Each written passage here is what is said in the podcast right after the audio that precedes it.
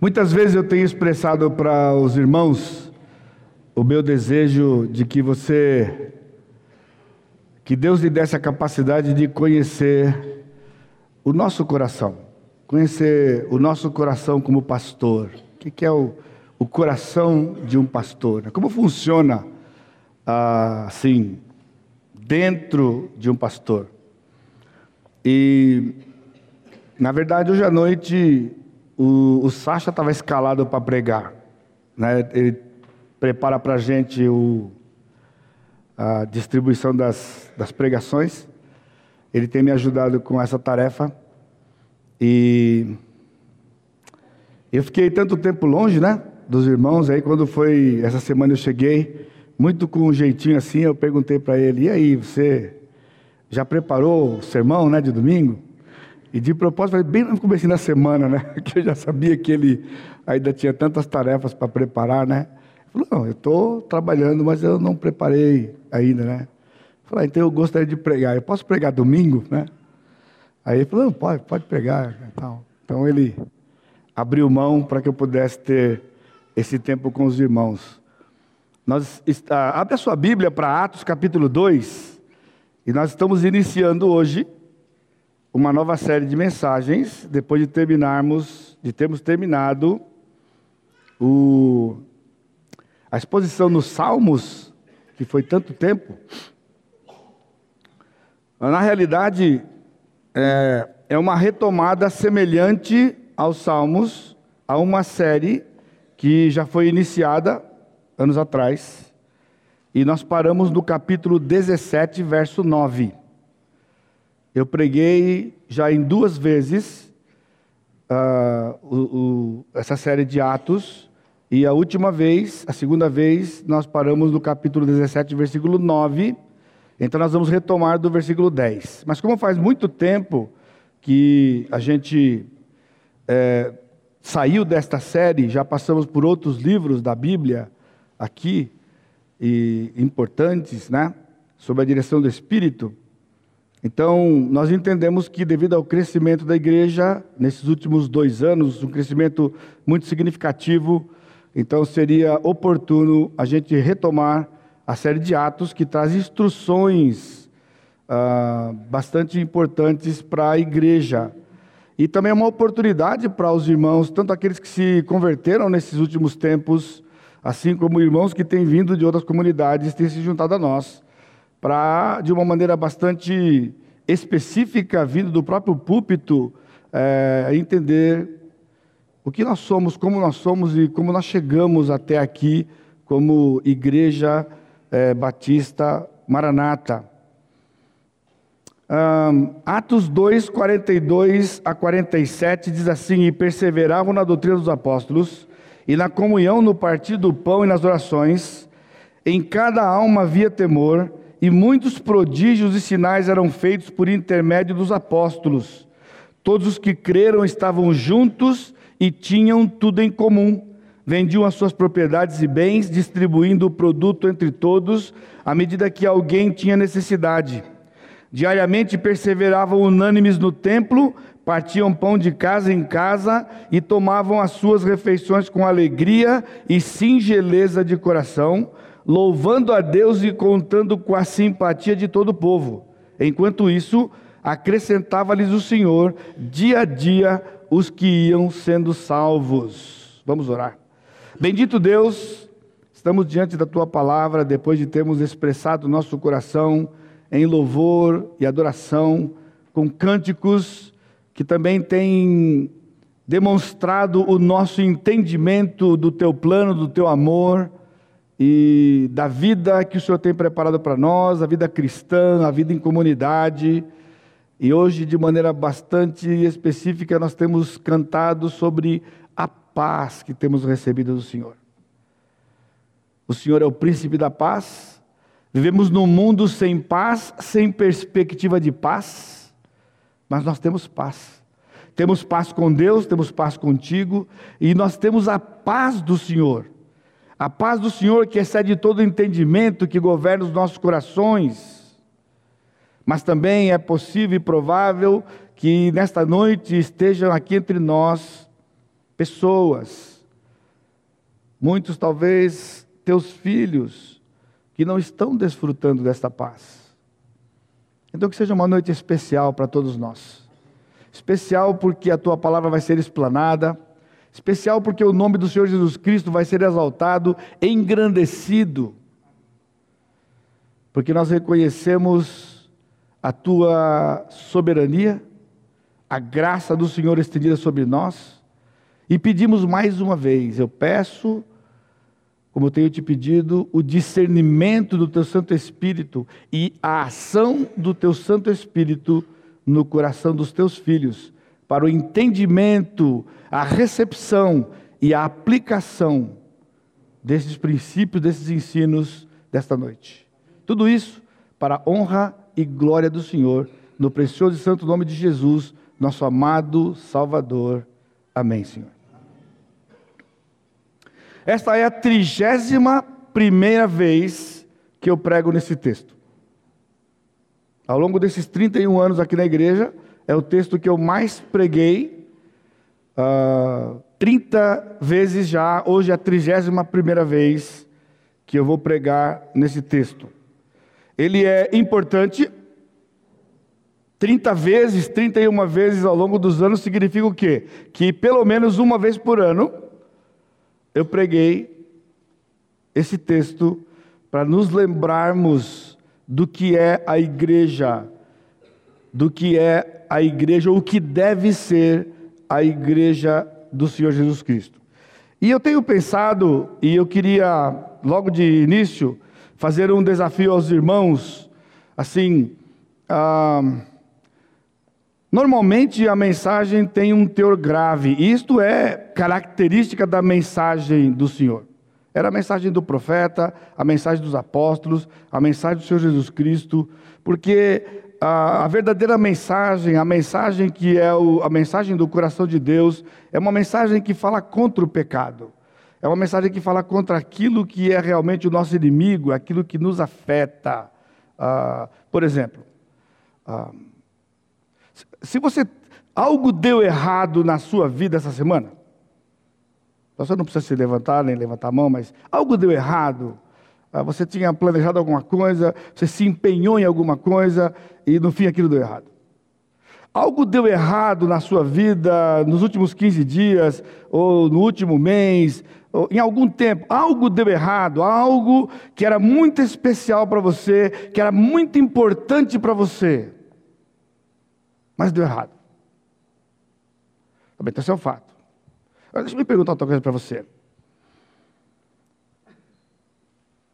Você está triste porque aquilo deu errado? Aquilo afetou você ao ponto de entristecer você, uh, desanimar você, minar as suas forças, de maneira que você tenha ficado, sequer por algum tempo, uh, desanimado e sem desejo de prosseguir, mesmo que você retomou. Então pense comigo. Se você teve algo na sua vida que você planejou e deu errado, mas não afetou você, você entendeu e continuou? Isto é um fato normal que pode acontecer na vida de qualquer crente. Mas se algo deu errado na sua vida, e afetou você, e entristeceu você, minou suas forças, há pecado envolvido. Entendeu a diferença? Então a questão não é se algo deu errado, a questão é qual foi o efeito na sua vida de algo que deu errado. Então, se algo deu errado e abateu você, afetou você, só tem uma forma bíblica de ajudar você e trazer esperança para você é ajudar você a detectar o pecado, onde ele está alojado, onde ele estava alojado, aonde ele se alojou, ajudar você a detectar, se arrepender, tratar, abandonar. Então, o seu ânimo volta, tudo é recobrado da sua vida, mesmo que aquele fato não mude e continue tendo dado errado aquilo que deu errado. Porque Deus planejou assim, porque Deus é soberano nisso. Você compreendeu? Essa é a diferença e isso torna uma mensagem uma mensagem bíblica irrelevante. Por isso que ela tem um teor negativo. Agora, deixe-me ajudar você. Ah, eu falei no começo sobre o coração do pastor. Né? O que é o coração do pastor?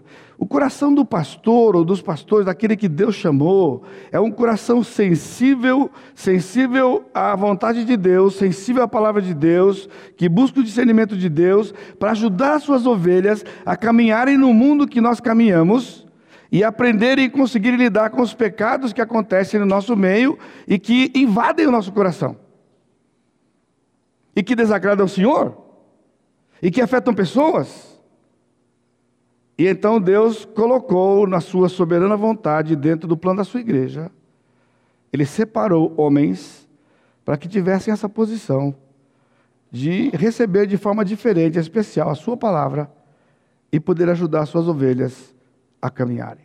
Nada além disso. Nada além disso. Exatamente isso. Mas como o pecado reside dentro de nós, como o pecado está dentro do nosso coração e ele está enraizado dentro de nós, nós somos influenciados pelo mundo, somos influenciados pelos pensamentos do mundo, somos influenciados pelos padrões do mundo, e isso mina o nosso coração. E nós podemos ter atitudes que impedem que nós recebamos esse cuidado que vem daqueles que Deus colocou no nosso meio para cuidar de nós.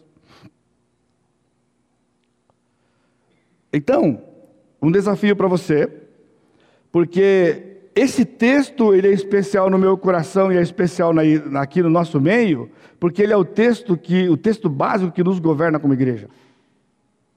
Porque um dia, anos atrás, já depois de alguns anos de vida cristã, dirigido pelo Espírito, acredito, pela graça do Senhor, eu comecei de novo.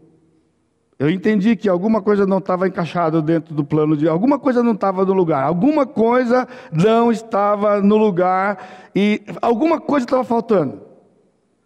E o Senhor, pela sua infinita graça, eu posso dizer, somente por causa disso e nada além disso, Ele me trouxe a Escritura e eu comecei de novo. E desde lá para cá, centenas e centenas e centenas de horas, estudando o seu livro, para conhecer a sua vontade, sem interferência qualquer. Anos atrás, quando o pastor João Pedro estava dando a matéria de a matéria de história da igreja no seminário, a gente ia junto, juntos para lá. Lembra daquela época? Íamos para lá. Eu dava aula no seminário de São Paulo, ele também dava aula. E ele preparou uma apostila e ele estudou, ele estuda, ele gosta dessa parte da história da igreja.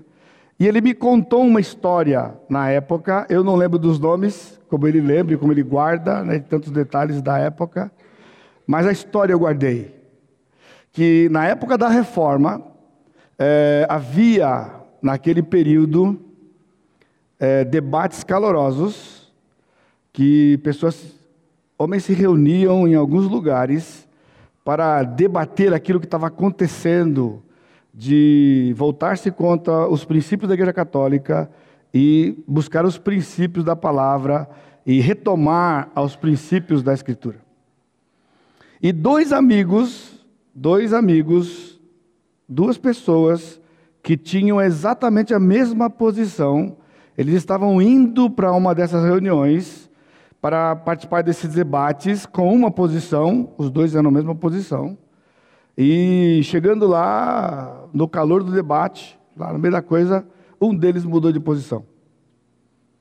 Ele mudou a sua posição, e aí começou a entender o processo, e ele mudou tudo, aquela questão, então, terminou o, a, o evento lá que estava participando o amigo chegou para o outro e falou: Rapaz, não estou entendendo, o que aconteceu com você? A gente era tão seguro, tão certo com a coisa aqui, tudo combinadinho, e lá no meio do negócio você me pronto, esse negócio você mudou completamente.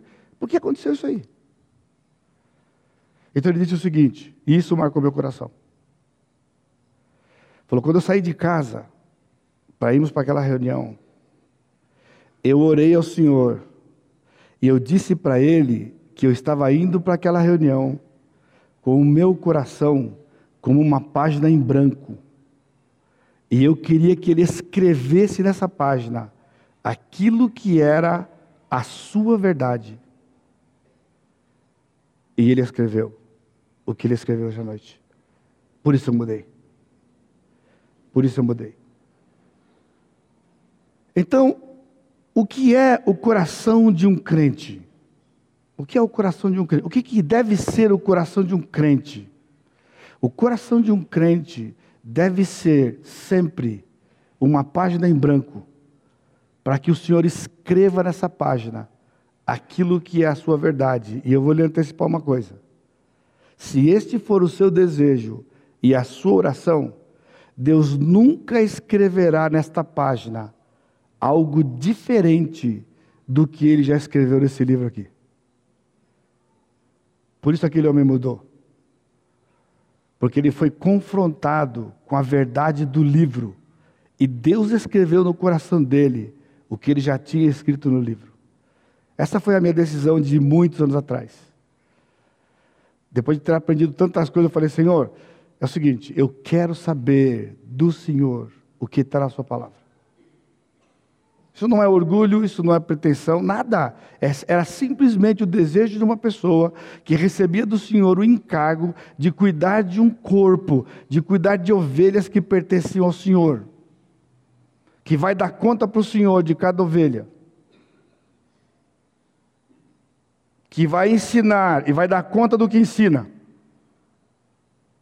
De que cada vez que chegar no púlpito ou numa reunião, numa conversa, num simples bate-papo, se o assunto for escritura, se o assunto for espiritual, a verdade do Senhor. A verdade do Senhor. Ah,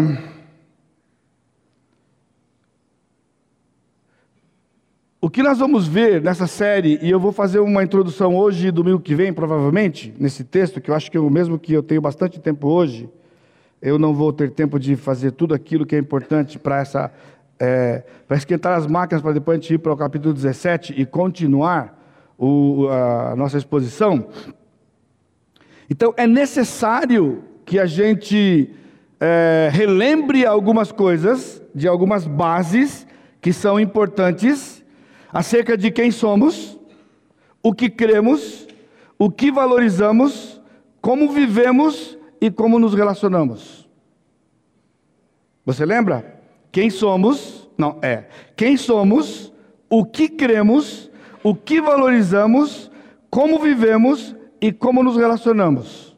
Isso não é exaustivo, mas é a base daquilo que nós encontramos no livro de Atos, na, na, na, no estabelecimento da igreja e a narrativa dos seus primeiros dias, depois regulamentado pelas cartas que vieram mais tarde.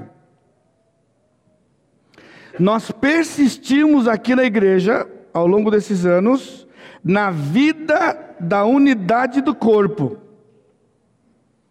Eu teria um punhado de histórias para contar para vocês, de vocês mesmos, do nosso relacionamento quando vocês chegaram, algumas comuns, outras pitorescas, né? bastante pitorescas. Ah, eu posso contar o milagre e não contar o santo, porque só ele que vai saber, ou só eles que vão saber, né? Que estão aqui. Mas ainda no paraíso, depois de um certo tempo que uma família estava frequentando a igreja, Aí então eles me procuraram depois do culto à noite e falaram assim: Pastor, a gente tem vindo aqui na igreja, temos gostado da igreja, quer saber como é que a gente faz para ser membro da igreja? Como é que faz para ser membro da igreja? Aí eles me contaram a história, né? Então, porque é o seguinte: a gente está casado há X anos e é, ela é de uma igreja, eu sou de outra igreja, de outra igreja por convicção, e ele da, da ala pentecostal, ela de uma área de uma ala tradicional. Então eles se casaram debaixo do, do, do acordo de que ela iria na igreja dela e iria na igreja dele. Está entendendo? E eles tinham filhos, e então no domingo as crianças iam com a mãe, outro domingo as crianças iam com o pai. domingo na igreja dela, outro domingo na igreja dele. Aí eles estavam dizendo para mim, pastor, sabe que é o seguinte, agora elas cresceram e elas estão perguntando para a gente. Né? Por que, que a gente não vai na mesma igreja? Por que, que um domingo eu vou com a mamãe e outro domingo eu vou com o papai? Por, que, por quê? Aí falou, pastor, então o negócio está meio complicado. Aí nós conversamos em casa e a gente decidiu que a gente ia procurar uma igreja para frequentar, mas que não seria a dela e não seria a minha. E a gente tem vindo aqui e a gente tem gostado da igreja aqui. Aí do jeito que ele falou, eu olhei para ele e falei assim, então meu irmão é o seguinte, ó, nem na dela, nem na sua, nem na minha. Ele falou, como é que é, pastor? Eu falei, ah, nem na dela, nem na sua, nem na minha. Eu falei, porque aqui a gente não recebe membro assim, né? Você tem um problema para resolver na sua casa, e ela quer uma coisa, você quer outra, e você vem para cá, que não. Aqui é o seguinte, se você não crê no que nós cremos, você não é membro da igreja. Se você não crê no que nós cremos, você não é membro da igreja. Agora, eu estou à disposição sua para ajudar você a entender o que a gente acredita, eu posso mostrar para você, eu posso abrir a Bíblia e mostrar para você o que a gente acredita. Aí eles marcaram para ver aquela semana aqui. E ele dá tá lá pentecostal, né? E então ele chegou e ele trouxe a sua Bíblia pentecostal de estudo para a reunião. Ele sentou, ele colocou a Bíblia sobre o seu, seu colo, e ela sentou do lado, aí começamos a conversar. E você já ouviu a questão do, do, do bang bang, a questão do duelo, né? Não deu nem tempo dele sacar a arma, pessoal. Não deu nem tempo dele puxar a Bíblia dele, porque eu já abri a minha lá em Gênesis 37, no sonho de José, e eu varri de Gênesis Apocalipse naquele assunto sobre a questão de dons, aquela questão tudo como a Bíblia fala, e ele quieto, quieto, quieto, quieto, quieto. Passado umas três horas, que isso durou umas três horas mais ou menos, Aí ela falou assim, pastor, então agradecemos o senhor, né, e tal. A gente não vai tomar nenhuma decisão hoje. Eu falei, não, nem eu estou pedindo nada. Vocês me pediram, eu estou dizendo para você o que a gente acredita. Eu só falei que ia dizer o que a gente acreditava aqui, né? É porque eu sabia que o problema ia ser com ele mesmo, com a doutrina dele, porque a doutrina nossa é igual, a minha doutrina é igual à sua. É igual a da igreja que ela estava vindo, né? Eu falei assim, irmã, aí eu acho que a irmã está enganada. Sabe por quê? Porque aqui na igreja Gente, vou falar bem baixinho porque está tá dando um problema esses dias aqui, né? Aqui na igreja, a gente ensina sobre a submissão da mulher. E o fato da senhora estar tá casada há X tempos, e a senhora ir numa igreja, ele em outra, isso é insubmissão, porque no dia que a senhora casou, tinha que seguir ele, onde ele está. Ele é o cabeça da sua casa. Então a sua atitude de insubmissão a ele é tão grave quanto a doutrina pentecostal dele. Aqui na igreja não dá. E eles saíram. E quando eles foram embora, eu falei assim: não volto mais, não vou voltar mais aqui. Mas pela graça do Senhor, no outro domingo, quando começou o culto, eles estavam lá e terminou o culto, terminou, quando foi começar o culto, ele falou assim, pastor, o que precisa para ser membro dessa igreja? Eu quero fazer parte disso aqui. Sabe por quê?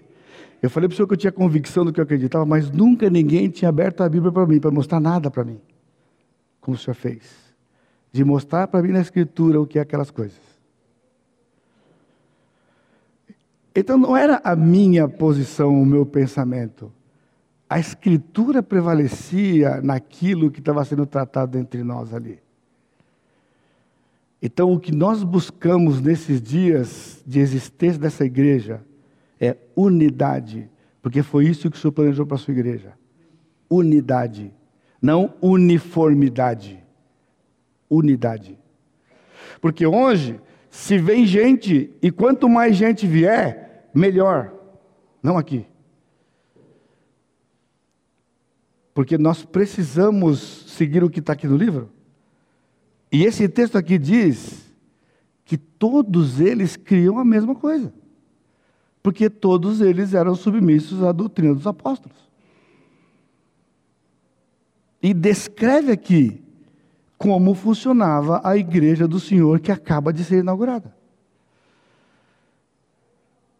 Então, esses anos atrás, o Senhor colocou no meu coração de que nós íamos buscar essa igreja aqui, a igreja de Atos 2.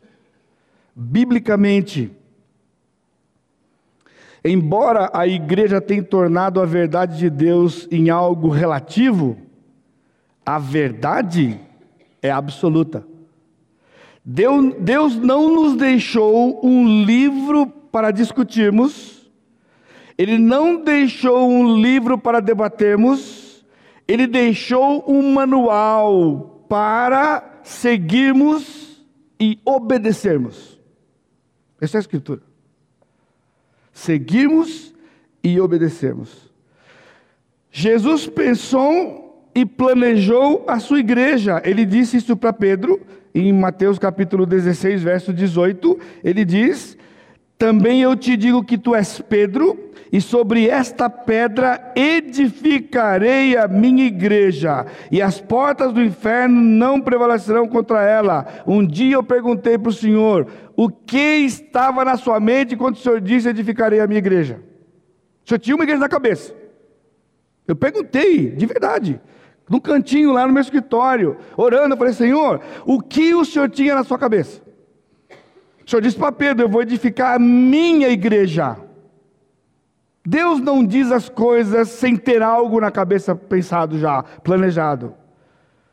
E Deus também não é como nós, que planejamos uma coisa e ficamos frustrados porque não conseguimos levar a cabo aquilo e acabamos fazendo outra coisa. Se Deus planeja uma coisa, Ele faz, Ele consuma aquilo que Ele planejou. Então, a igreja que era da mente dele, a minha igreja, só pode ser e não pode ser outra do que a igreja de Atos 2. Porque ele não é frustrado. Como ele podia dizer para Pedro de ficar em minha igreja e em Atos 2 abrir outra igreja? Então ele abriu a igreja, ele fundou a igreja em Atos 2, que era a igreja do coração dele, que ele tinha planejado e prometido para os seus apóstolos. Ele a inaugurou soberanamente e poderosamente em Atos 2, que é o texto que a gente leu. Veja lá, versículo 1 do capítulo 2. Ao cumprir-se o dia de Pentecostes, ordem do Senhor, estavam todos reunidos no mesmo lugar. De repente veio do céu um som, como de um vento impetuoso, e encheu toda a casa onde estavam assentados, e apareceram distribuídos entre eles línguas como de fogo Aqui os batistas ficam apavorados, eles ficam tremendo, e o povo do passado ficou pensando: o que, que o pastor vai fazer? Ele vai mudar essa igreja aqui para pentecostal. Eles estavam pensando que eu ia fazer isso. Alguns estão esperando até hoje. E não aconteceu ainda. E pela graça do Senhor, não vai acontecer. Não vai acontecer. Não vai acontecer porque a gente entende, tem discernimento do que aconteceu aqui, eu já expliquei para vocês, 30 anos mostrando para vocês, cada um deles, todos ficaram cheios do Espírito Santo e passaram a falar em outras línguas, segundo o Espírito lhes concedia que falassem. Ora, estavam habitando em Jerusalém judeus, homens piedosos, vindo de todas as nações debaixo do céu. Quando, pois, fez ouvir aquela voz, afluía a multidão que se possuía de perplexidade, porquanto cada um os ouvia falar na sua própria língua. Agora, aqui é uma coisa interessante, né? Porque é muito popular no meio da igreja hoje o dom de línguas. O pessoal diz que fala línguas lá, né? Um blá blá blá e tal, aquela coisa toda. Já gravaram, já pesquisaram, língua morta, língua viva, língua do passado, presente. Não tem construção gramatical, não tem nada, ninguém entende nada daquele negócio ali. Sons estáticos que saem. Aqui no texto, a palavra línguas ela é intercambiada com a palavra dialectos. Ele está dizendo aqui que essas pessoas tiveram a capacidade de Deus de falar um outro idioma sem ter aprendido. É isso que está aqui, nada mais que isso aqui. Não era um blá blá blá, não era língua dos anjos, não era nada disso aqui. Eram idiomas. Dá uma lista de pessoas aqui: partos, medos, elamitas, naturais da Mesopotâmia, Judéia, Capadócia, Ponto, Ásia, Frígia, Panfilha, Egito, regiões da Líbia, imediações de Sirene, romanos que aqui residem, e prosélitos. Agora, o que não se fala em lugar nenhum, que o que aconteceu aqui foi um dom de ouvido. Você viu o quê? Eles ficaram perplexos porque cada um os ouvia na sua própria língua materna. Um falava, mas cada um ouvia na sua própria língua. Pessoal, isso aqui é tradução simultânea do Espírito. Já viram esses congressos aí? O camarada está falando lá, está todo mundo com um pontinho no ouvido aqui, todo mundo ouvido na sua própria língua, porque tem os intérpretes que estão lá falando e tal. Aqui, pessoal, nada disso aqui. O Espírito estava fazendo isso aqui, cada um ouvia na sua própria língua. Sabe por quê? Porque a mensagem para uma pessoa na sua própria língua é limpa, limpa, clara, cristalina Porque se você ouve uma mensagem numa outra língua, numa segunda língua que você aprende, você perde muita coisa. Na língua original sua, não, na sua língua materna, não. Então o Senhor deu essa colher de chá. Cada um ouvir a sua língua materna porque ouviu cristalinamente aquela mensagem que Pedro tinha para traduzir. Tanto os judeus como o prosélito, versículo 11, cretenses e arábios, como os ouvimos falar em nossa própria língua, as grandezas de Deus o que, que a Bíblia, o que, que a gente prega? A grandeza de Deus, a soberania de Deus, o amor de Deus, a justiça de Deus, a sua compaixão e misericórdia. Todos atônitos e perplexos interpelavam uns aos outros: que quer dizer isto? Outros, porém, sempre tem, né? A galerinha, zombando diziam: estão embriagados. Nove horas da manhã. Naquele, naquela época, pessoal, aquilo não era comum. Aqui no Brasil a gente não ia ficar surpreso, né? Nove horas da manhã o cabo de fogo, né? O cara já acorda no grau. Tem gente que acorda no grau. Já. Agora, veja o versículo 14. Então Pedro se levantou. Agora, se você lê, como eu estou lendo aqui, então você está pensando que Pedro está sentado. Pedro estava sentado no lugar. Não era uma cadeira como esta aqui. Provavelmente sentado no chão, ou em alguma uma banqueta lá, um puff de que seja, que seja lá. Aí então aquele pessoal todo perplexo que estava acontecendo. Só que o pessoal que estava zombando, né? Alguém diz: Esse pessoal está de fogo. Então quando você está lendo ali, e Pedro se levantou, então você pensa que Pedro fez assim, né? Ô fulano, isso aqui não é embriaguez não. Não. O texto ali, na língua original, ele é vívido. Pedro estava sentado. E quando, desculpa a expressão, o engraçadinho falou lá, eles estão de fogo. Pedro deu um pulo. Falou: peraí, isso aqui não é de fogo, não. Não estamos embriagados, não erguendo a voz, advertiu-os nestes termos: varões judeus e todos os habitantes de Jerusalém, tomai conhecimento disto e atentai nas minhas palavras. Estes homens não estão embriagados como vindes pensando, sendo esta a terceira hora do dia. Mas o que ocorre é o que foi dito por intermédio do profeta Joel e acontecerá nos últimos dias, diz o Senhor, que derramarei do meu espírito sobre toda a carne, vossos filhos e vossas filhas profetizarão, vossos jovens terão visões e sonharão, vossos velhos, até sobre os meus servos e sobre as minhas servas derramarei o meu espírito naqueles dias e profetizarão. Mostrarei prodígios em cima no céu e sinais embaixo na terra, sangue, fogo e vapor de fumaça. O sol se converterá em trevas e a luz em sangue, antes que venha o grande e glorioso dia do Senhor. E acontecerá que todo aquele que invocar o nome do Senhor será salvo. Sabe, ele parou aí? Não, aqui ele citou o texto bíblico, esse é o texto que vai pregar. Agora ele começou a pregar: Varões israelitas, atendei a estas palavras. Jesus, o Nazareno, varão aprovado por Deus diante de vós com milagres, prodígios e sinais, os quais o próprio Deus realizou por intermédio dele entre vós, como vós mesmos sabeis, sendo este entregue pelo determinado desígnio e precesso de Deus, o que? Vós o matastes. É sobre mensagem simples?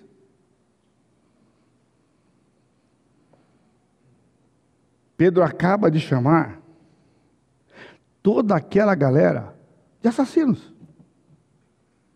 Essa mensagem saiu do púlpito de Pedro. Vocês são todos assassinos porque vocês mataram o Filho de Deus. Irmãos, a mensagem do Senhor é contra o pecado. E se um pobre de um pastor disser uma coisa dessa dentro do púlpito, ele não fica pastor da igreja mais que uma semana. A pessoa já reúne, faz uma assembleia, já reúne, lá faz reunião a semana inteira e já vota. E o impeachment dele é certo. Pessoal, sem aquele processo de assembleia, de, de, de, de, deputado, de senador, os diáconos se reúnem, já tomam uma decisão, fazem cinco, seis reuniões durante a semana, já convocam uma assembleia extraordinária para o dia e fala o seguinte: pessoal, o pastor não fica não. E se ficar, eu saio. Aí já bota todo o prestígio do meio do negócio aqui e pessoal, o, pessoal, pastor vai embora. Toda semana está acontecendo isso numa igreja. Pastor saiu da igreja, pastor tocando na igreja, pastor sendo mandado embora da igreja, pastor dando conta para o pastor. Toda semana.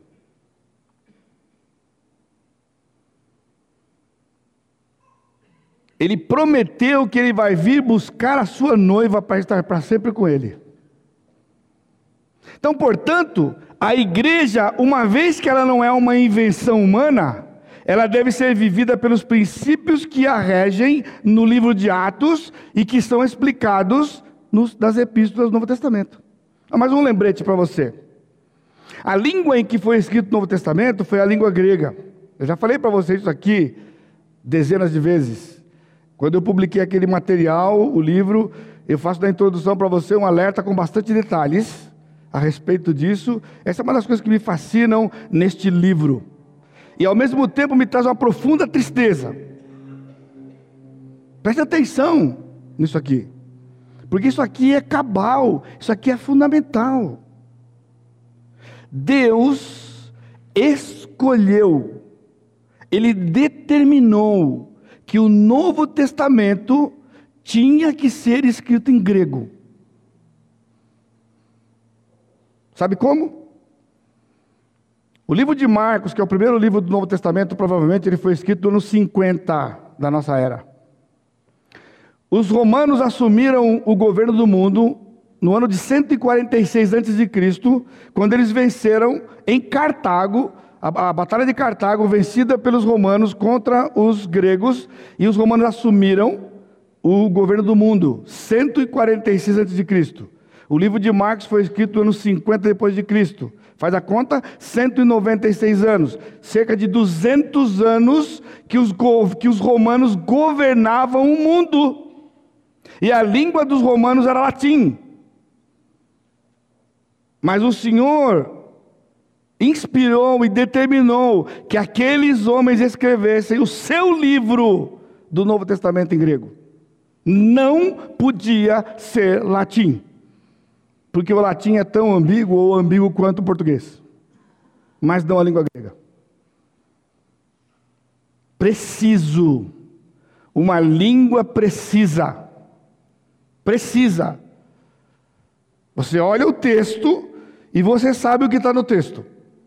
Não precisa fazer perguntinha para ninguém, não precisa fazer pergunta para o verbo, não precisa fazer nada. Pergunta para o verbo para saber quem é o sujeito e depois você vai descobrir o predicado. Essa ginástica não existe. Você olha no texto, a terminação da palavra indica a sua função gramatical no texto. Exemplo para você: há uma seita que não acredita na divindade do Senhor Jesus Cristo e acredita que você precisa ter algo mais do que Jesus para que você seja salvo. Você precisa cumprir a lei. Então, naquele momento que Cristo estava na cruz, ele fez uma promessa para o, o ladrão. Lembra da promessa? Em verdade, em verdade te digo, hoje estarás comigo no paraíso. Então, esta seita eles interpretam o texto de outra forma, de que está errado como nós interpretamos. Que Jesus não estava prometendo aquilo que nós dizemos, que naquele dia ele estava lá com ele no paraíso. Porque eles não acreditam nisso. Então ele diz o seguinte: que o, o que Jesus disse foi assim: em verdade, em verdade te digo hoje, estarás comigo no paraíso. Um dia. Né? Então, pega o advérbio de tempo e tira da promessa e coloca na declaração. Você viu a diferença? Em verdade, em verdade te digo, hoje estarás comigo no paraíso. Em verdade, em verdade te digo hoje, vírgula. Tão infantil quanto isso. Uma vez que na língua grega não tem pontuação. Não tem vírgula.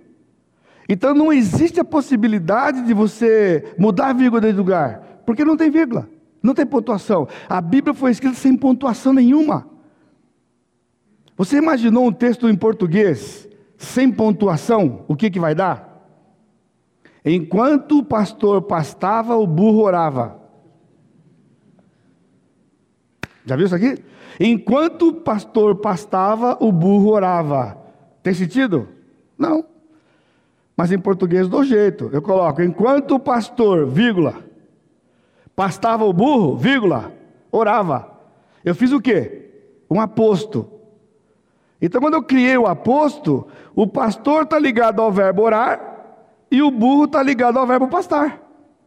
Duas vírgulas eu dou sentido ao texto, em português, mas não em grego, porque o Novo Testamento foi escrito sem nenhuma pontuação, porque não precisa pontuação. Então não pode mexer com as palavras e jogar para lá e para cá, porque as palavras dizem por si mesmas no texto o que elas são.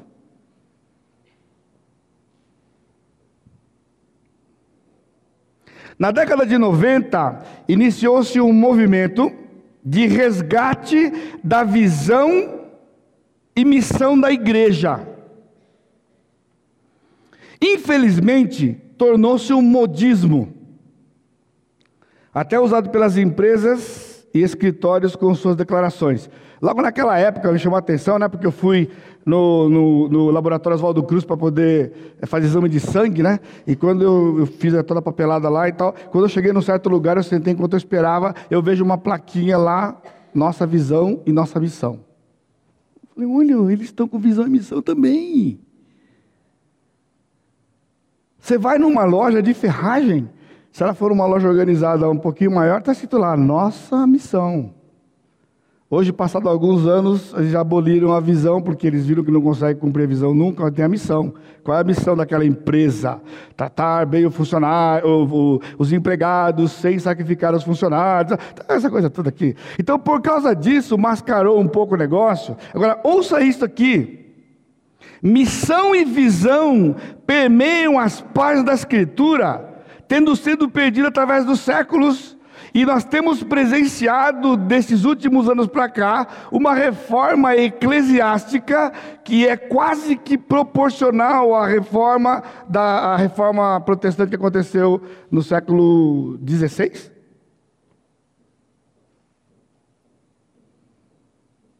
A reforma protestante tinha como moto sola fide, sola escritura. Somente a fé e somente a escritura.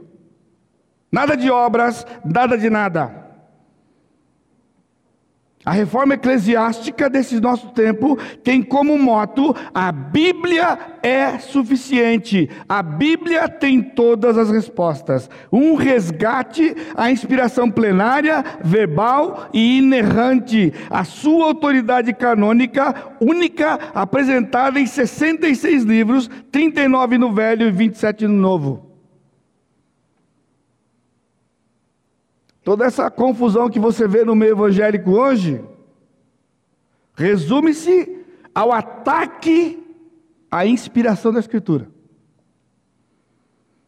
Consequentemente, ao teor, ao conteúdo dos princípios que o Senhor deixou, principalmente os que governam a igreja do Senhor.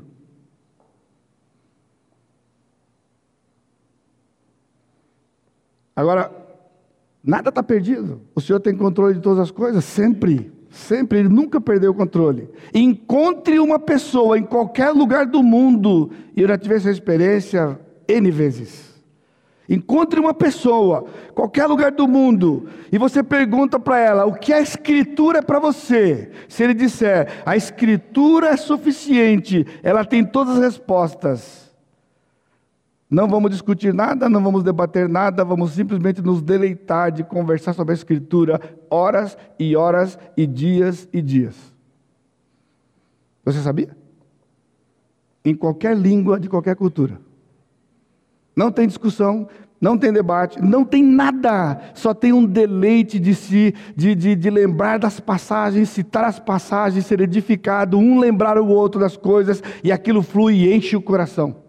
Quando eu saio daqui e vou para aquele país, como a gente vai fazer agora no começo do mês de junho, eu e o Sacha, vamos ficar quatro dias lá ouvindo homens de Deus que simplesmente creem que este livro tem todas as respostas. E nós podemos ficar horas e horas e horas ouvindo e conversando com essas pessoas e edificando os nossos corações sem nenhum clima, nada, a não ser um clima de engrandecimento à pessoa e obra do Senhor Jesus Cristo, o nosso bendito Senhor e Salvador.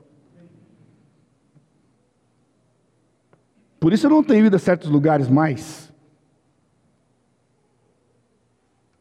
Porque em certos lugares você chega lá e aí você tem que começar a defender o que você acredita, o que você acredita, mas eu não acredito assim, você acredita assim, os pastores, sem contar aquela historinha, né? Quantos membros tem sua igreja mesmo? Eu não digo quantos membros tem a minha, mas eu nem sei necessariamente quanto tem, né? Quando eu preciso, eu pergunto para as irmãs que controlam lá, para o Carlos, dos diáconos lá, irmão, quantos membros nós temos mesmo? Eu não sei, não importa. Eu também não quero ter um ataque, né? Porque quanto mais gente, mais responsabilidade. Lembra? Pastor tem cheiro de ovelha. Pastor que não cheira ovelha é cabriteiro.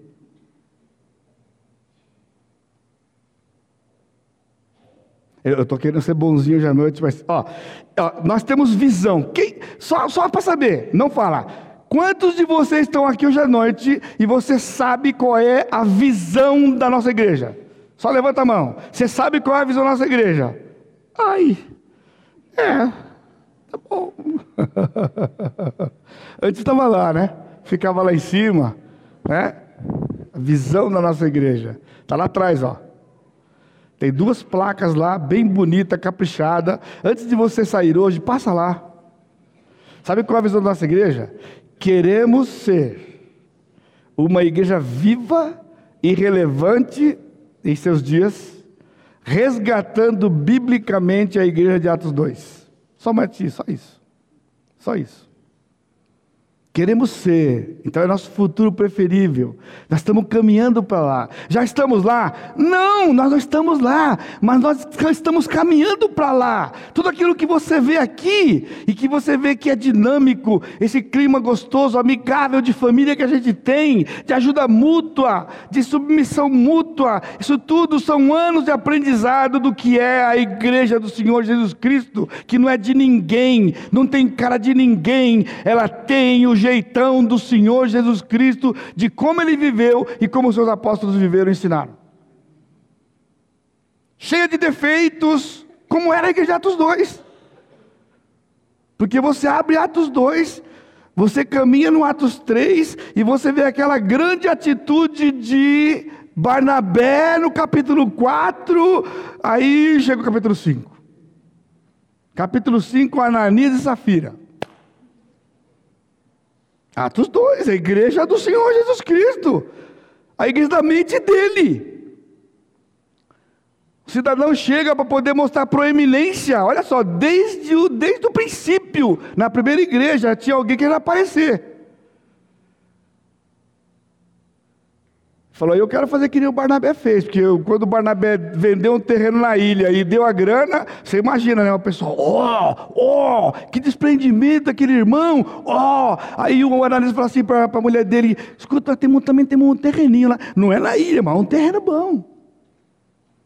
Vamos fazer a mesma coisa, a gente vai vender. Aí eles chamaram o corretor, o cara falou: oh, o terreno vale 3 milhões.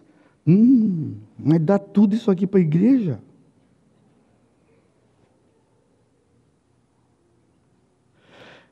Aí eles combinaram, né? Vamos fazer o seguinte: a gente vai dar 2 milhões, vamos guardar um milhão para nós.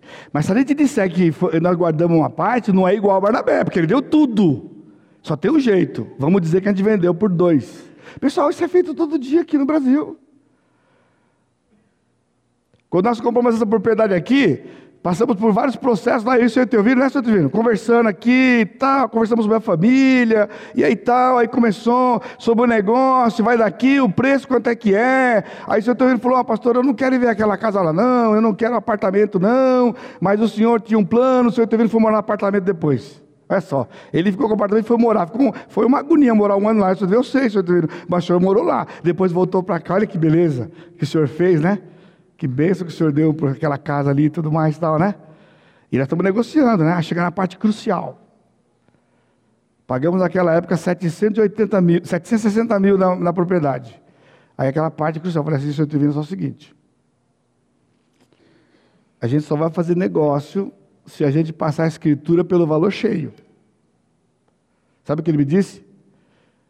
Se o senhor me pedisse diferente, eu não faria negócio com o senhor. Porque hoje como é que é?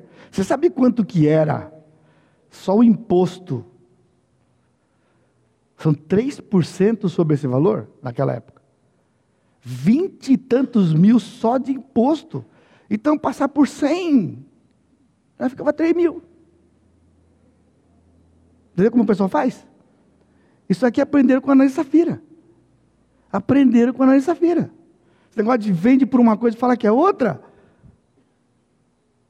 Então, quando ele entrou lá, chegou, trouxe aquele sacola de dinheiro, colocou lá, todo mundo, ó. Oh!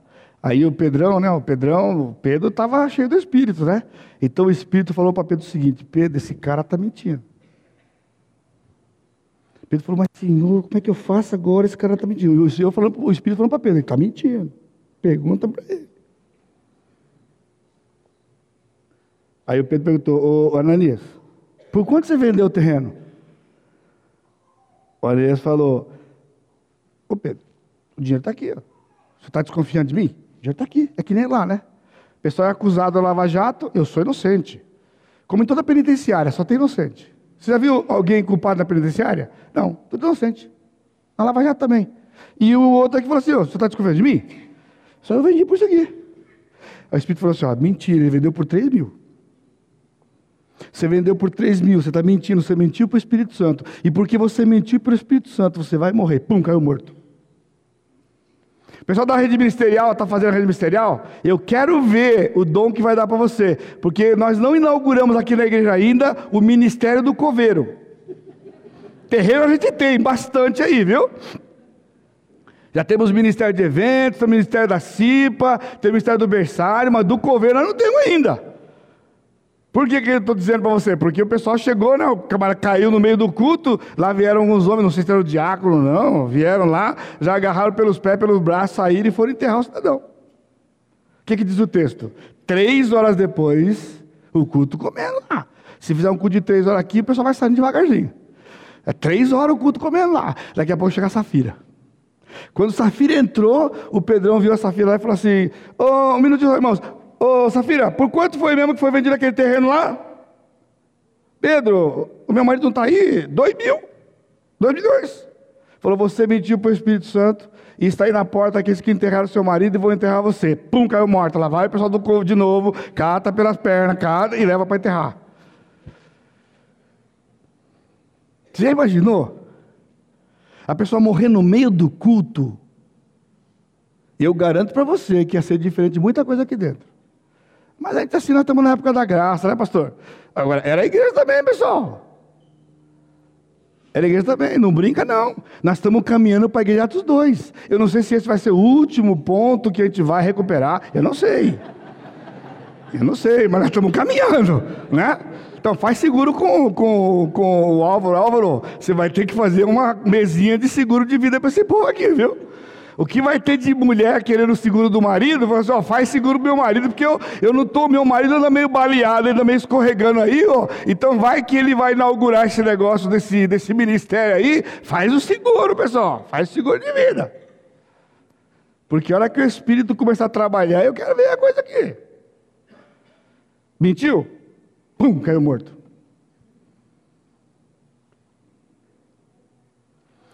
A estrutura do corpo da igreja também foi dada pelo Senhor Jesus Cristo da sua palavra. Presta atenção. A igreja não é uma instituição divina que foi regulamentada pelo entendimento de homens da sua palavra. Tem acontecido isto, mas não é isto. O Senhor instituiu a sua igreja e ele regulamentou a sua igreja tudo na sua palavra.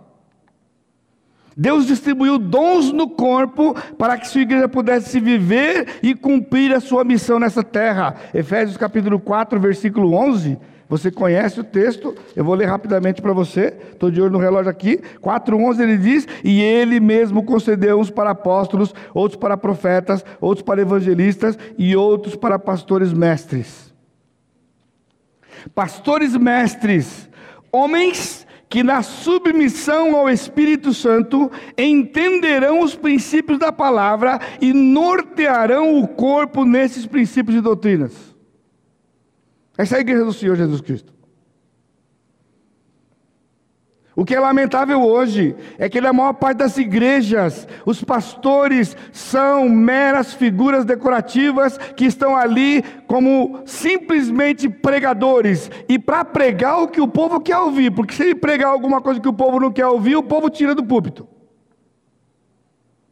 Mas já não foi o que o senhor planejou. Não foi o que o senhor planejou. Ele deu pastores mestres homens em que ele revelaria sua palavra para dirigir o seu povo. Princípios e valores das Escrituras não estão abertos para discussão ou debate. A doutrina mais atacada nesses dias tem sido a inspiração da Escritura. Agora, peça, veja comigo esse, esse aspecto lógico. Eu não gosto da lógica, mas às vezes a lógica pode ajudar você. Que valor teria inspirar e não preservar? Porque alguns têm questionado, uma vez que a nossa tradução ela vem de cópias, de cópias, de cópias, de cópias, de cópias, porque não existe um autógrafo mais hoje. Autógrafo é o original, saiu da pena do autor.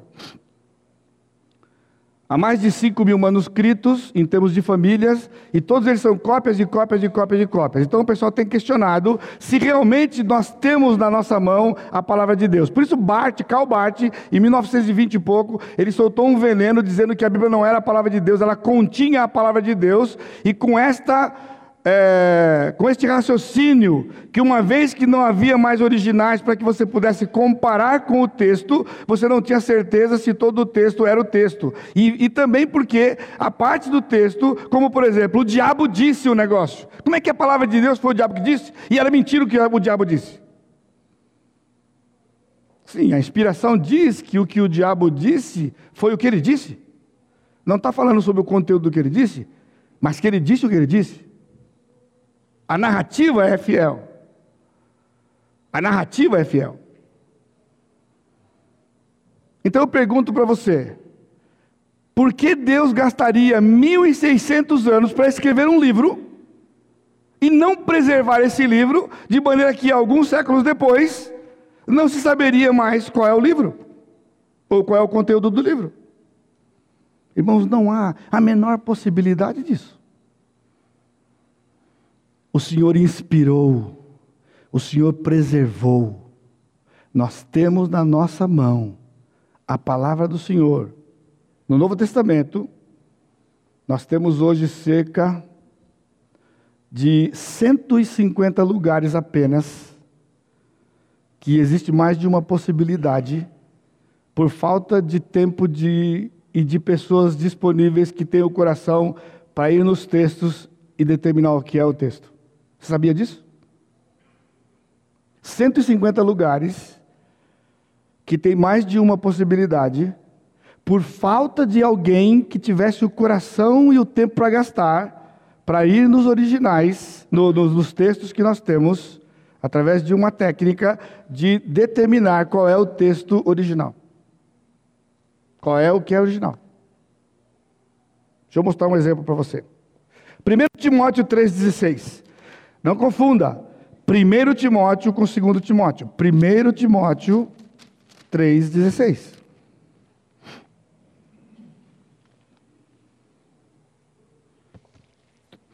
Vamos lá? Evidentemente grande é o mistério da piedade. Acharam lá?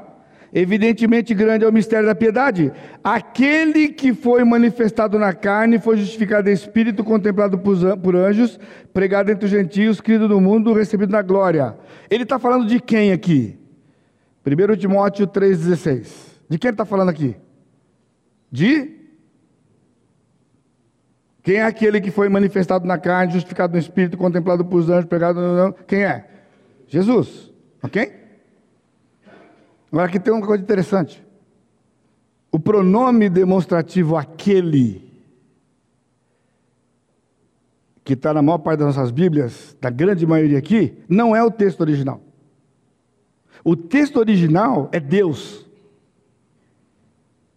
É a palavra Deus. Então está escrito assim na língua, lá no, no, texto original: evidentemente grande é o mistério da piedade. Deus que foi manifestado na carne, foi justificado em espírito, contemplado por anjos, pregado entre os gentios, criado no mundo e recebido da glória. Seria o texto mais claro da divindade de Jesus. Por isso que ele foi alterado propositadamente. Agora, qual que é a diferença? A diferença entre aquele e Deus, em letras maiúsculas aqui, é um traço. Deus é um teta maiúsculo com traço no meio, então é uma bolinha com traço no meio. E aquele é a bolinha com traço em cima. Então tira o traço do meio, põe o traço em cima, você muda de Deus para aquele. Então esse tipo de alteração foi feita propositadamente, mas quando você compara os manuscritos, você descobre essa alteração e que ela foi propositada. E só há 150 lugares que ainda não que esse trabalho não foi feito. E hoje não há interesse de alguns fazerem. A gente tem o acesso a isso, então a gente faz quando prega. Então quando eu prego para você, eu já digo para você, aí onde está escrito tal coisa, tal coisa. Porque eu já fiz esse trabalho para aqui, para poder pregar aqui para você. É nosso papel de fazer isso, de que você tenha a segurança de que você está ouvindo a palavra de Deus, como ela foi escrita. Agora, isso não é mais prática hoje em dia, sabe por quê? Porque o que é prática hoje em dia? É experiência. O povo nem está nem, nem tá preocupado mais com a palavra. Cada um, cada um crê o que quer. O pastor não tem controle mais sobre o que o povo crê. O, o, os pastores não têm. Então, inspirar, o Senhor inspirou, Ele preservou, Ele ilumina as nossas mentes e Ele revela para nós. Tire uma destas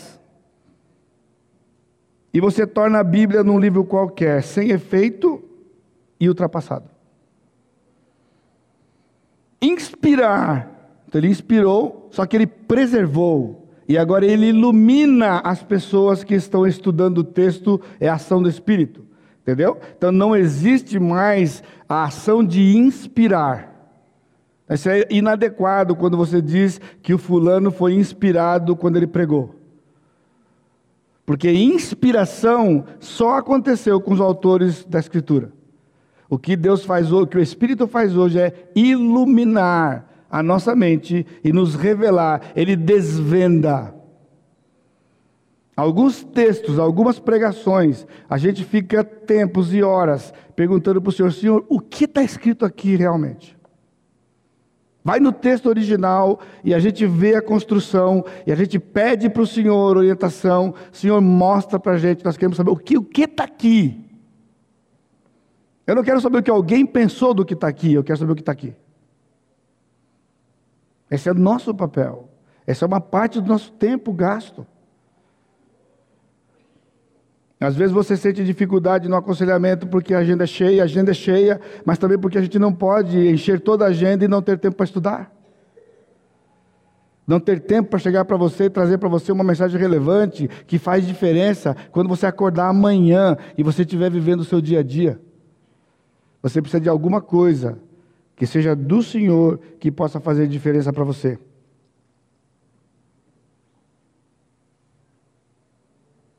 Então, isso é evidente em todo o Novo Testamento, inclusive pela figura que o Senhor usou: pastor e ovelha.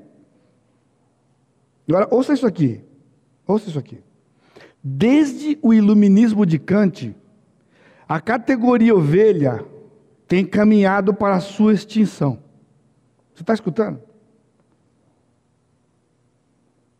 Desde o iluminismo de Kant, a categoria ovelha tem caminhado para a extinção.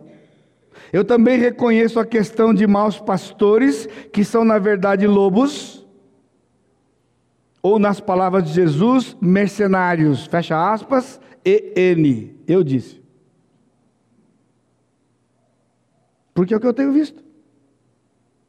Porque no iluminismo foi ensinado que o homem é maduro, que agora o homem maduro, ele não precisa de alguém que o conduza.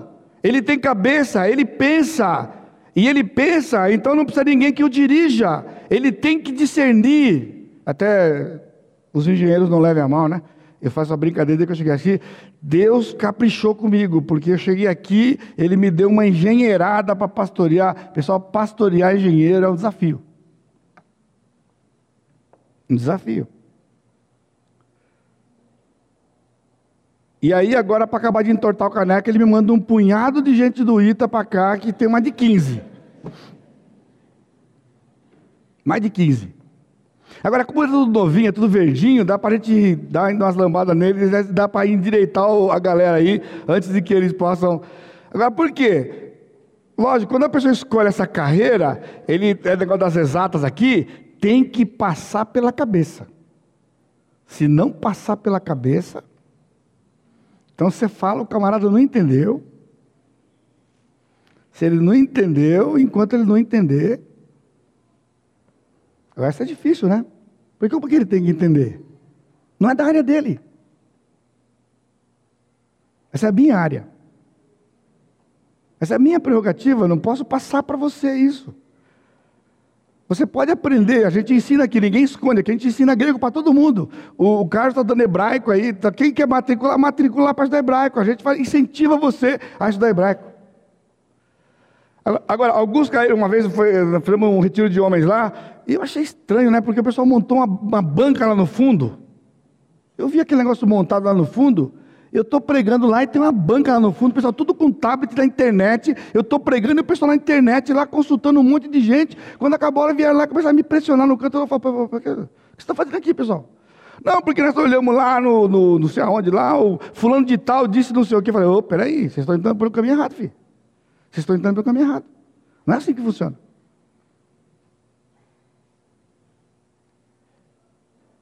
Não é assim que funciona. Mesmo no seminário. Quando eu cheguei no seminário, a primeira turma que eu peguei, tudo cabeção, desse tamanho. Quinto ano do seminário, três anos de grego, três anos de hebraico. Chegaram lá e eles começaram a me testar. Falaram, ah, Senhor, o que, que eu estou fazendo aqui? Eu tinha que estar lá com as minhas ovelhas. Aí eu falei para eles o seguinte: vamos fazer o seguinte, vocês pegam uma folha de papel e vocês vão procurar um texto e vocês vão fazer uma mensagem para mim e vão entregar no dia tal uma mensagem e vocês vão pregar aqui na classe. Aí ele falou, pastor, mas isso aqui não é aula de homilética? Eu falei, passou a ser a partir de agora. Porque eu recebi do diretor a instrução de dar primeiro Coríntios no texto para eles. Então, se eu vou dar primeiro Coríntios no texto para vocês, vocês vão ter que pregar primeiro Coríntios. Porque vocês estão usando o grego e hebraico você sabe por que não presta. Porque se você sabe grego e hebraico e você não conseguir fazer uma mensagem que esquenta o coração do povo, isso não presta. Isso é armadilha para você. Então vocês vão preparar uma mensagem e eu vou dar nota na sua mensagem e vai ser a nota se você vai passar ou não. Eu quero saber se você está pronto para pregar com o que você sabe. O que você sabe não é ficar testando os outros, é para pregar a mensagem, para atingir o coração do povo. E eles pregaram. E até hoje eles são meus amigos. Eles agradeceram por aquilo ali. Porque eles foram despertados por uma coisa. Que conhecer estas coisas é para a glória do Senhor, é para benefício do corpo de Cristo, edificação do corpo de Cristo. Pastor tem como parâmetro exemplo o Supremo Pastor, 1 Pedro 5,4, que não dá tempo de ler. Os maus pastores serão, serão disciplinados pelo Senhor, Ezequiel 34. Na prática, as ovelhas estão sofrendo, estão sucumbindo com o mundo no qual elas se espelham. Paulo escrevendo aos Coríntios, ele faz uma pergunta grave. 1 Coríntios capítulo 6, versículo 5, ele faz uma pergunta grave para aqueles crentes. Ele pergunta assim: Para vergonha vou-lo digo, não há porventura nem ao menos um sábio entre vós que possa julgar no meio da irmandade? Sabe o que ele está dizendo aqui? Nem o pastor sobrou. Não tem um sábio aí dentro? Porque tinha que ter pelo menos um sábio ali porque a igreja tem o pastor mestre, então ele tinha que estar lá para exercer a sabedoria recebida do Espírito Santo, de entender o livro do Senhor, porque eles estavam levando uns aos outros ao tribunal para resolver suas questões. Aqui não. E o povo da cidade sabe. Anos atrás, alguém me ligou, pastor, eu queria conversar com o senhor. Porque, sabe, tem um membro da sua igreja aí que ele é inquilino, não sei de quem é lá, e ele não pagou aluguel, então que senhor podia bater um papinho com ele lá e tal. Eu achei, achei legal, interessante, né? Porque ele me ligou para poder eu tratar com a minha ovelha. Eu falei para você pode ter certeza que ainda hoje eu vou conversar com a minha ovelha. Vai fazer uma pergunta para você. Se fosse o contrário, se você estivesse devendo para uma ovelha minha, e eu ligasse para você, aliás, eu ligasse para o seu pastor, ele ia conversar com você sobre esse assunto? Não ia conversar com você.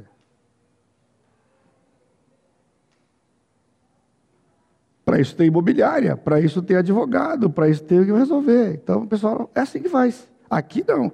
Aqui se ligar para mim, ele sabe que eu vou atrás da minha ovelha. Faz, escuta, por que você não paga o aluguel lá? E se ele não pagar o aluguel e ele for rebelde, ele vai ser excluído desse corpo aqui por ser um caloteiro. Eu não preciso de tribunal para fazer isso. Eu não preciso de tribunal. Aqui nesse lugar, por força desse livro aqui, um homem não é pastor se não houver unanimidade das ovelhas aceitarem-no como pastor. Se houver um contra, biblicamente contra, ele não é pastor aqui dentro. Porque é assim que esse livro diz. Então não tem maioria, não tem negócio de votar, não tem o seminário que ele estudou, nada disso aqui. Ele conquista o ministério aqui dentro, vivendo no meio das ovelhas, como a Bíblia diz. Pastor vive no meio das ovelhas, ele alimenta as ovelhas, ele é modelo para as ovelhas.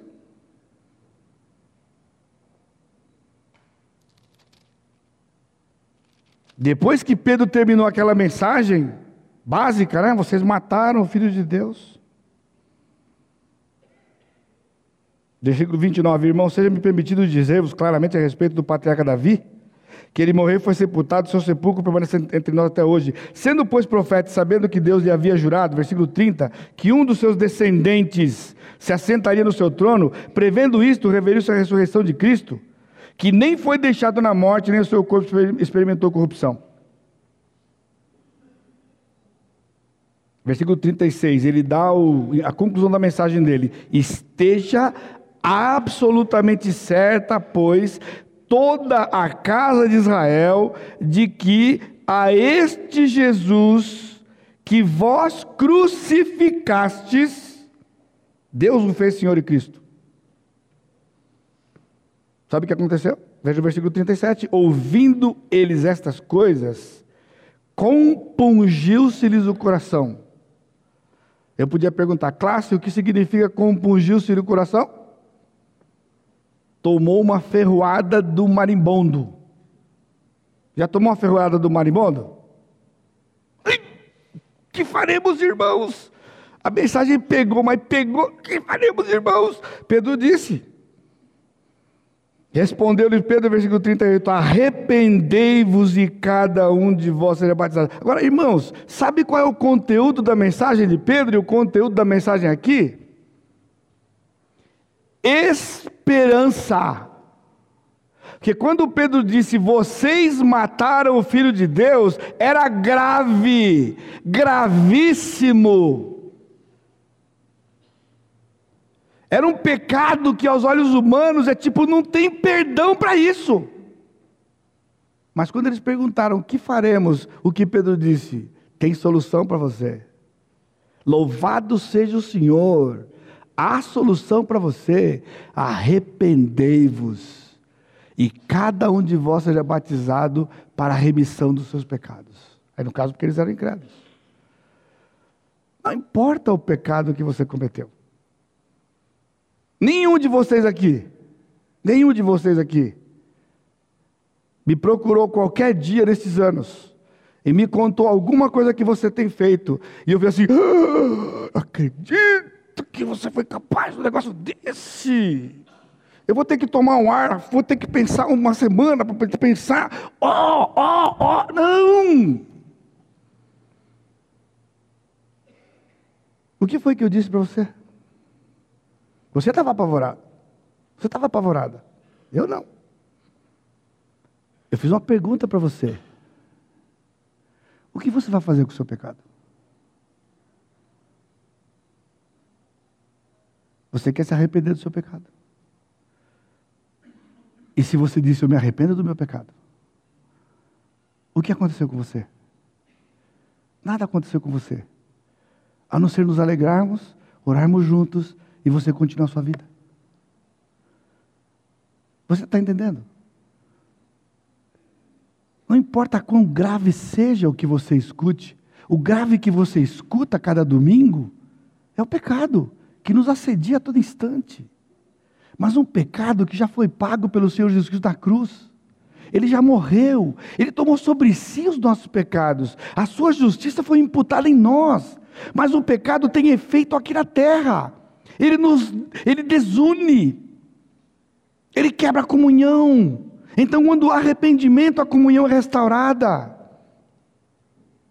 E o corpo pode viver juntos e pode produzir para a glória do Senhor.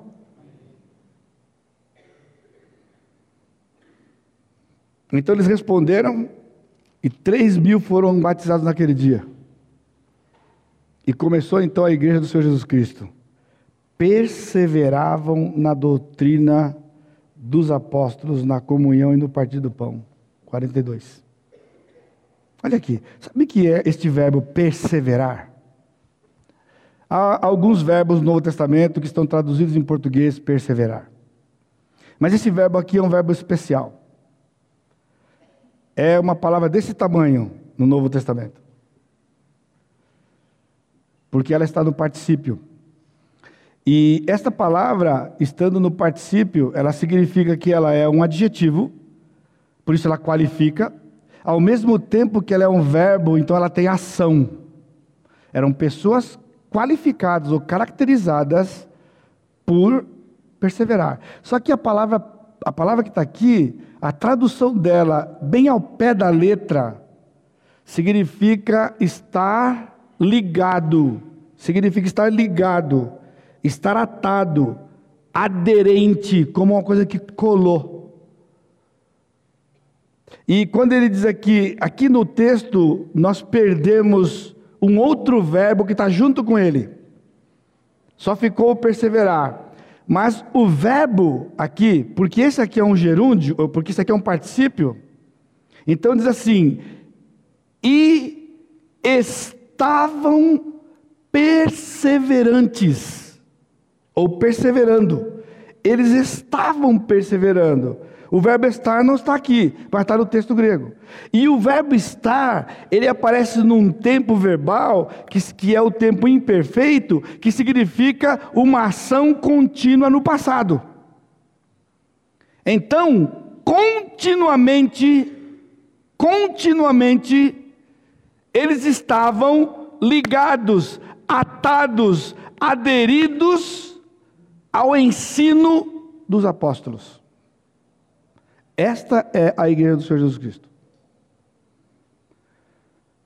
Nós estamos em dias hoje em que algumas igrejas boas, saudáveis, elas têm entrado por um caminho ruim, um caminho de seguir os passos veementes, de maneira mais veemente da reforma. E isso tem sido ruim, embora sejam igrejas boas, eles não estão apercebidos do, do, do, da cilada que eles estão entrando. Porque eles têm colocado em pé de igualdade os reformadores com os escritores da palavra. E isto é impossível e Deus não aceita uma coisa dessa. Aí eles vão dizer, porque Calvino disse, tá bem, se Calvino disse e concorda com os apóstolos, Calvino estava certo. Mas se Calvino disse e não concorda com os apóstolos, Calvino estava errado. Calvino não era como os apóstolos. Foi um grande homem de Deus, usado para uma grande obra de Deus, como Lutero, Zwinglio e outros tantos. Hoje tem congressos em que gasta-se módulos de uma, duas horas do pessoal estudando a vida desse pessoal. Agora, você não vê módulos e o pessoal estudando a vida do apóstolo Paulo.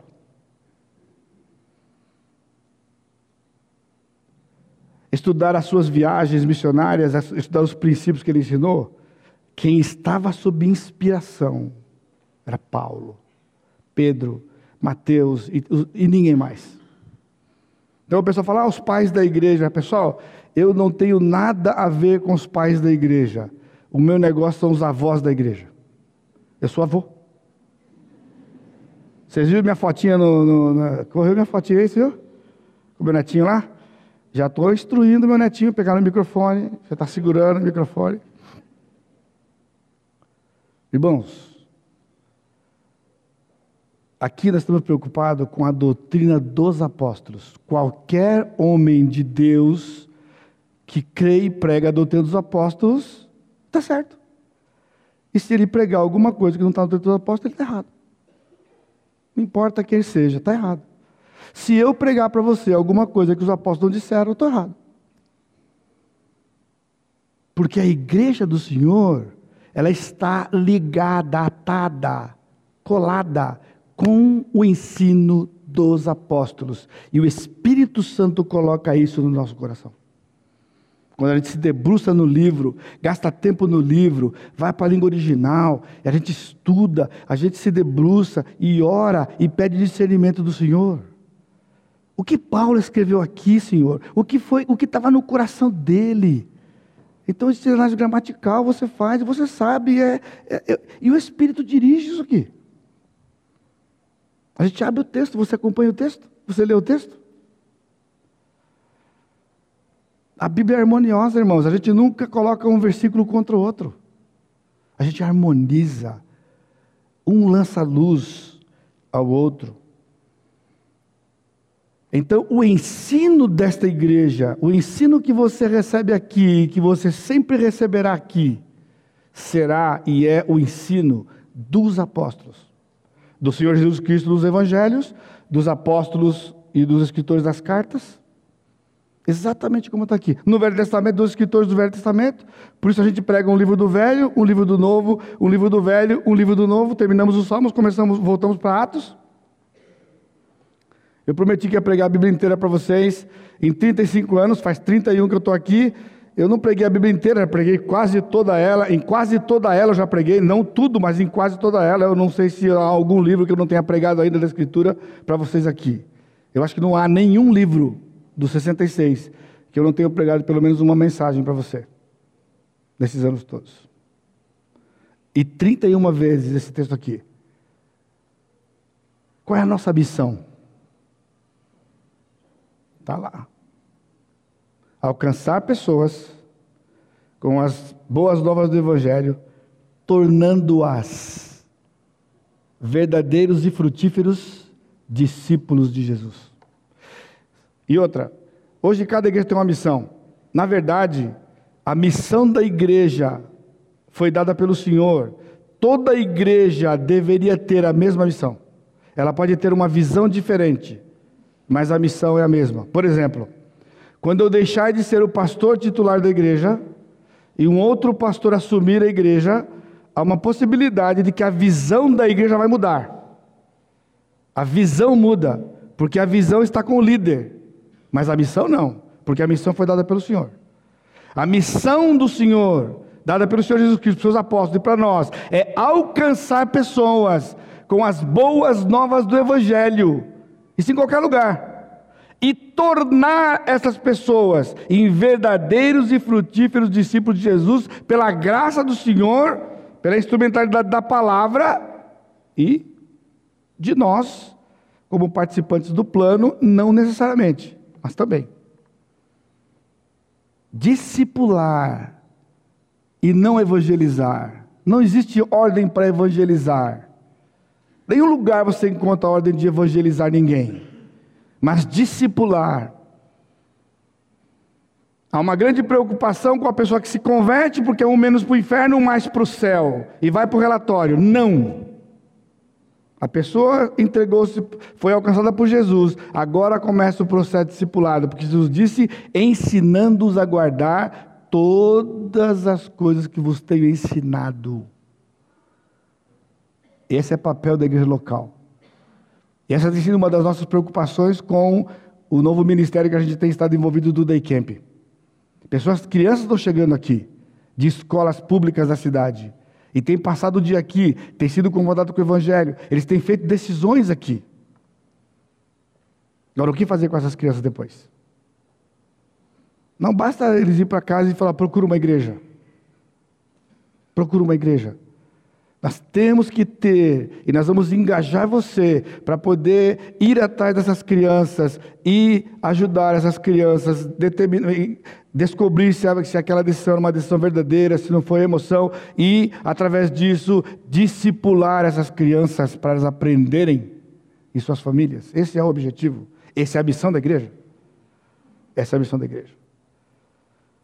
E nós queremos fazer isto com um papel completo. Eu vou terminar com o versículo 47, louvando a Deus e contando com a simpatia de todo o povo. Do capítulo do versículo 42 até o 47a são as características da igreja do Senhor. Nós só vimos o primeiro e o último. Agora a parte que eu mais gosto. Ele diz: "Enquanto isso, enquanto o quê? Perseveraram doutrina dos apóstolos, comiam pão de casa em casa, em cadáver de temor, todos que estavam juntos, vendiam sua propriedade, diariamente perseveravam lá, louvando a Deus. Enquanto a igreja fazia isto, o Senhor acrescentava dia a dia os que iam sendo salvos. Estão vendo aqui? Quem acrescenta? O Senhor. Qual é a nossa preocupação? Viver aquilo que é a igreja. E quando vivemos aquilo que é a igreja, o Senhor acrescenta dia a dia os que vão sendo salvos. Quando eu vim para cá, os meus amigos de São Paulo disseram que eu mataria a minha igreja em dois anos. Eles foram legais comigo. Falaram, você vai matar a sua igreja em dois anos. Desse jeito que você ensina e prega, você vai matar aquele povo em dois anos. Eu louvo ao Senhor porque eu estou aqui fazendo já 31 e eu não matei o povo. Muita gente foi embora. Eu contribuí para muitas igrejas da cidade engrossar suas fileiras lá. Tem um punhado de ovelhas lá, né? Mas nós somos hoje muito mais do que nós éramos quando estávamos aqui. Sabe por quê? Porque dia a dia o Senhor ia acrescentando as pessoas. Acrescentou vocês. Acrescentou cada um de vocês. Eu lembro da maioria, ultimamente eu estou meio perdido com os que estão chegando, mas até pouco tempo atrás, eu acompanhei então, cada um de vocês que está chegando aqui. Porque o Senhor é quem acrescenta. Ele acrescenta, nos usando como instrumentos. Mas como chegar numa igreja que você detecta um monte de coisa ruim? Agora, uma igreja que vive o que está em Atos 2, quando o Senhor manda alguém, seja através lá no seu trabalho, no grupo pequeno, ou mesmo quando ele vem aqui, ou quando vai no retiro, o que ele vê? Perfeição? Ah, longe disso. Longe disso. Mas vê um corpo. Vê um corpo. Vê amor. Vê alegria. Vê união. Não tem picuinha, não tem desavença. Eu já vi igreja o pessoal saindo tapa no culto. Agora, a gente tem que orar para não acontecer aqui, pessoal, porque nós somos de carne e osso. Mas se estivermos na cruz, pregados na cruz, mortos, morto não sai no tapa com ninguém. Concorda comigo? Só quem sai no tapa é vivo. E aqui você tem sido desafiado a ser morto. Cada dia o apóstolo Paulo nos desafia, por amor a ti, somos entregues à morte todos os dias. Então você levanta e fala: Senhor, eu quero estar morto hoje. Morto. Morto. E aí você sai para viver. E fica atento. Se você perceber um sintomazinho do vivo, não é para dar chicotada, não. É morte. Isso aqui chicotar, pessoal, só machuca. Mas não mata. Sabe o que mata? O que mata é a espada da palavra. Que ele mata o eu. O seu eu precisa ser morto. Quando temos o eu morto, então o Senhor Jesus Cristo aparece. O Senhor Jesus Cristo brilha no nosso meio. E então ele é visto no nosso meio. Na nossa morte, ele é visto. Quando estamos vivos, ele não é visto. Nisto todos conhecereis que sois verdadeiramente meus discípulos. Quando? Quando vos amardes uns aos outros. Uns aos outros. Que o Senhor possa abençoar seu coração. Que o Senhor possa lhe ajudar a discernir essas coisas. Onde você está nisso tudo aqui? Você é ovelha. Você é ovelha. Aqui só tem duas, duas funções: ovelha e pastores. Só. Porque isso foi o que o Senhor colocou na palavra. Ou você é ovelha, ou você é pastor. E pastor aqui não é nem o status. Porque a, a, a palavra que a Bíblia usa para o pastor é o pior escravo da época. Nós somos servos de vocês. Agora, nós servimos vocês liderando vocês. Porque Deus colocou assim, ele entendeu assim. É uma loucura esse negócio aqui. Mas ele entendeu assim. Por isso, ore por nós. Somos, devemos ser alvos da sua oração. Todo dia. Ore por nós para que nós consigamos fazer esse papel que nos foi dado, ovelhas colocadas na função de pastores para pastorear a ovelha de Deus. Isso é uma loucura, pessoal. Isso é Joe. De outro mundo isso aqui. É do céu. É do céu. E enquanto isso, então, enquanto fazemos isso, aguardamos a trombeta que vai tocar. Já pensou se foi essa semana? Que a trombeta vai tocar nós vamos ouvir a trombeta, vamos subir, nos encontrar na nuvem e vamos estar para sempre com o Senhor. Amém? Curva sua cabeça. Amado Deus, grandioso Senhor.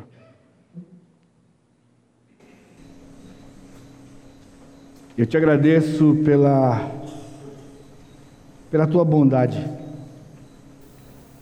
pela tua misericórdia para conosco, para com este corpo aqui neste lugar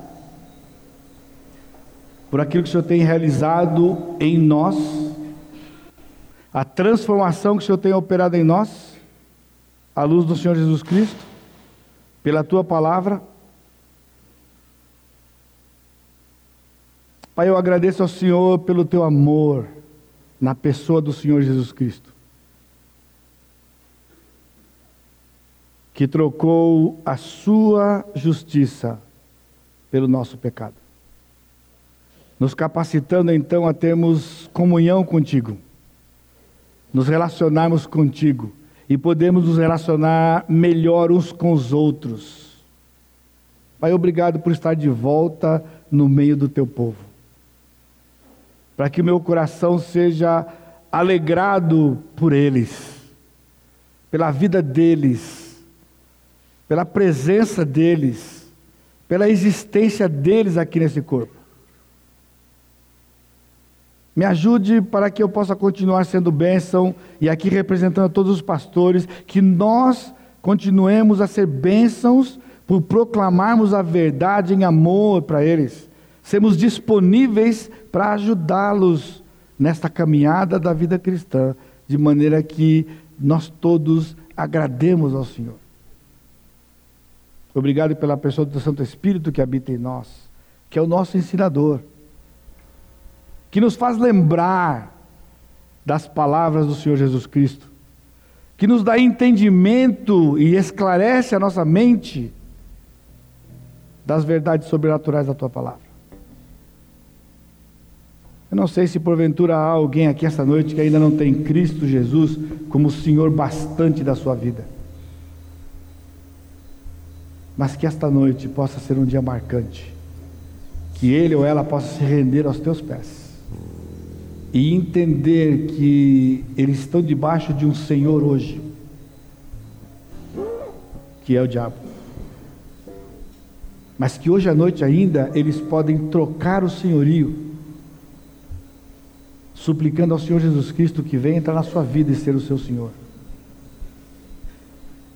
Na confiança da tua palavra, que o Senhor nunca rejeita alguém que pede o senhorio de Jesus. Então, que a graça do Senhor Jesus Cristo, o amor de Deus Pai e a consolação do Espírito Santo seja com todo o teu povo, hoje e sempre. Amém.